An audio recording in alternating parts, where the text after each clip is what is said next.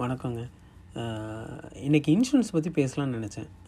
பொதுவாக நமக்கு தேவைப்படுறது ரெண்டு வகையான இன்சூரன்ஸ் ஒன்று வந்து ஹெல்த் இன்சூரன்ஸ் இன்னொன்று வந்து லைஃப் இன்சூரன்ஸ் வீட்டில் வயசானவங்க இருந்தாங்கன்னு வைங்களேன் கண்டிப்பாக அவங்களுக்கு வந்து நீங்கள் ஹெல்த் இன்சூரன்ஸ் எடுத்து வச்சுருக்கணும்.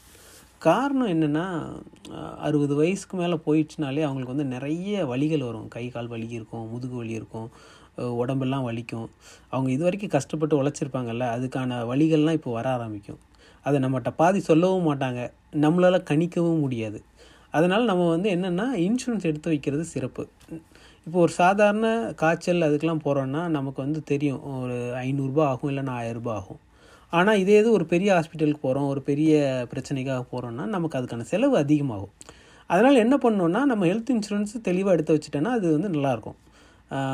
அதுவும் ஃபேமிலிக்கே சேர்த்து ஏதாவது ஒரு டீல் கிடச்சதுன்னா நீங்கள் அதை எடுத்து வைக்கிறது ரொம்ப சிறப்பு. Health insurance is very very important அப்படின்னு நான் சொல்லுவேன் ரெண்டாவது வந்து லைஃப் இன்சூரன்ஸ் லைஃப் இன்சூரன்ஸில் பொதுவாக நம்ம பண்ணுற தவறு என்னென்னா அதை ஒரு சேவிங் ஸ்கீமாக பார்க்குறது life insurance is never meant for saving அது ஃபஸ்ட்டு வந்து நிறைய பேர் தெரிஞ்சுக்க மாட்டாங்க.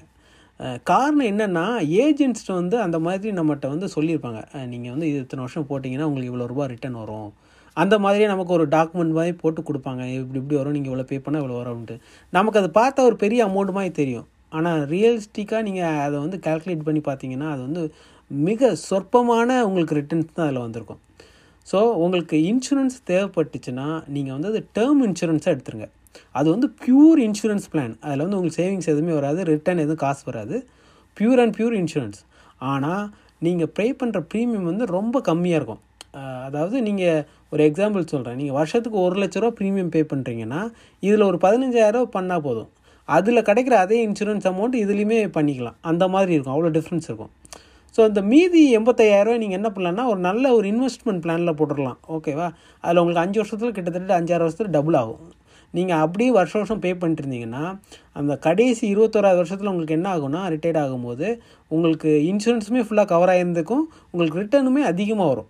It's a win and win situation நீங்கள் அது இல்லாமல் ஸ்ட்ரெயிட்டாக சேவிங்ஸ் அண்ட் இன்சூரன்ஸை சேர்த்து ஒரு எல்ஐசிலேயோ எதுலேயோ போட்டிருந்தீங்கன்னா அது உங்களுக்கு வந்து பெரிய லெவலில் ரிட்டர்ன் வராது லாஸ் தான். முக்கியமாக இதுக்கான காரணம் என்னென்னா இப்போ எல்ஐசி எடுத்துட்டிங்கன்னா அதுக்கான கமிஷன் வந்து அதிகம். கிட்டத்தட்ட ஒரு வருஷத்துக்கான ப்ரீமியம் வந்து அவங்களுக்கு கமிஷனாக கிடைக்கும் ஏஜென்ட்டுக்கு ஸோ என்ன பண்ணுவாங்கன்னா அவங்க வந்து அதிகமான ப்ரீமியம் நம்மளை எடுக்க வைக்க தான் அவங்க ட்ரை பண்ணுவாங்க. காரணம் என்னென்னா ஐயாயிரம் ப்ரீமியம் பே பண்ணாலும் சரி தான் பதினஞ்சாயிரம் ப்ரீமியம் ப்ரீமியம் பே பண்ணாலும் சரி தான் பத்து லட்ச ரூபா ப்ரீமியம் பே பண்ணாலும் சரி தான் ஒரு கோடி பண்ணாலும் சரி தான் அவங்களுக்கான வேலை ஒன்று தான் ஒரே எஃபர்ட் தான். ஒரே டாக்குமெண்ட் தான் ஃபில் பண்ணுவாங்க. நம்பர்ஸ் தான் அங்கங்கே சேஞ்ச் பண்ணுவாங்களே தவிர மற்ற வேலை ஒன்று தான் ஆனால் அவங்களுக்கான லாபம் அதிகம். ஸோ அவங்க என்ன விரும்புவாங்கன்னா அதிகமான ப்ரீமியம் எப்படியா வாங்க வச்சிருந்தா தான் நினைப்பாங்க. அதில் இருக்கிற டிஸ்அட்வான்டேஜ்லாம் அவ்வளோ பெருசாக சொல்ல மாட்டாங்க. ஒன்லி அட்வான்டேஜ் தான் அப்படி பெருசாக சொல்லுவாங்க. அதுதான் நம்ம மண்டையில் ஏறவும் செய்யும். நம்மளை சுற்றி சுற்றி வருவாங்க நம்ம வாங்கியே ஆங்கிற கட்டாயத்துக்கு தள்ளிடுவாங்க. ஸோ நீங்கள் ஒன்றே ஒன்று தெரிஞ்சுக்கணும். அவங்களுக்கு ப்ராஃபிட் இருக்கிறதுனால அதை செய்கிறதுனால அதை சொல்ல விரும்பலை. யாருக்கு வேணால் ப்ராஃபிட் கிடைக்கலாம் அதில் தவறே கிடையாது. ஆனால் அதில் நமக்கு ஒரு லாஸ் இருக்குன்னா நம்ம அதை வந்து செய்யவே கூடாது. அதை நம்ம கொஞ்சம் தெளிவாக இருக்கணும். ஓகேவா அதுக்கப்புறம் என்னென்னா நிறைய பிளான்ஸ் இருக்குது இப்போ டேர்ம் பிளானே எடுத்துக்கிட்டிங்கன்னு வைங்களேன் நிறைய இருக்கும். ஒவ்வொரு கம்பெனியுமே பத்து பதினஞ்சு வெரைட்டி ஆஃப் பிளான்ஸ் கொடுப்பான். ஸோ அவ்வளோ கம்பெனி இருக்குது நீங்கள் அனலைஸ் பண்ணி பார்த்தீங்கன்னா இரநூறு பிளானுக்கு மேலே வரும். ஒவ்வொரு பிளானுக்குமே அவ்வளோ கன்ஸ்ட்ரெயின்ஸ் இருக்கும் அவ்வளோ விஷயங்கள் இருக்கும். நீங்கள் அதெல்லாம் தெளிவாக படிச்சுட்டு தான் ஒரு பிளான் வாங்கணும். நிறைய பேர்கிட்ட பேசணும் டிஸ்கஸ் பண்ணணும். அதாவது ஏஜென்ட் இல்லாத ஆட்கள்கிட்ட டிஸ்கஸ் பண்ணணும். அது ரொம்ப முக்கியம். ஓகேவா? அவங்ககிட்ட எல்லாம் டிஸ்கஸ் பண்ணி ஏதாவது ஒரு பிளான் சூஸ் பண்ணி உங்களுக்கு எவ்வளோ அமௌண்ட்டு தேவை? அதை நீங்கள் வந்து ஃபஸ்ட்டு டிசைட் பண்ணணும்.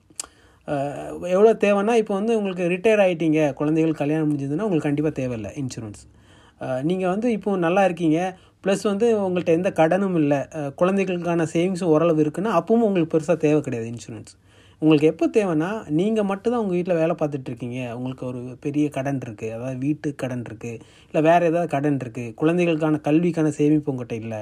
இல்லைன்னா குழந்தைகளுக்கான கல்யாணத்துக்கு உங்கள்கிட்ட சேமிப்பு இல்லை.